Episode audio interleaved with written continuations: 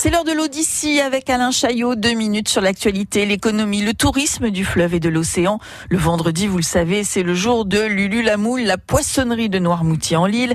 Celle de Fabien Gabory qui nous parle d'un produit noble aujourd'hui. Donc là, attention, un roulement de tambour pour Nephrops norvegicus, euh, de son nom d'espèce latin et qui se cache derrière ce nom, la langoustine. Eh oui, la belle langoustine.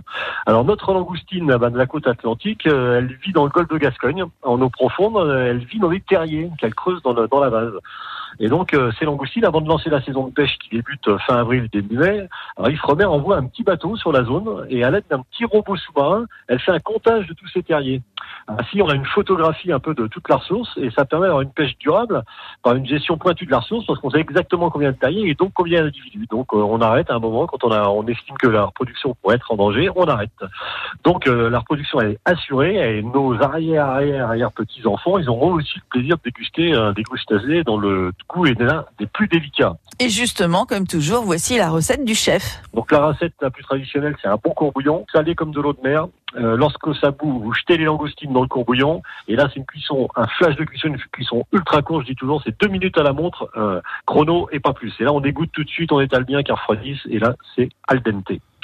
Bon, autrement, après, il y a, euh, moi, je fais souvent ça, j'adore, hein, c'est rôti à la poêle, hein, un petit peu de d'huile d'olive ou de beurre, un petit peu, ou les deux pour pas que le beurre brûle de trou, et on les fait rôtis. Là, ça dure environ 10 minutes, hein, vous les faites bien sauter à la poêle, ou plancha, ça une plancha, salé, poivré, coriandre, là c'est pareil, c'est terrible.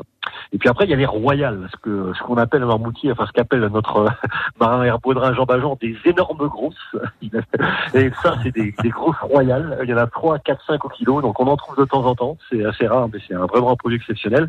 Et là, vous les traitez comme un petit homard, vous les fendez en deux, hein, vivantes, dans, dans, dans la longueur.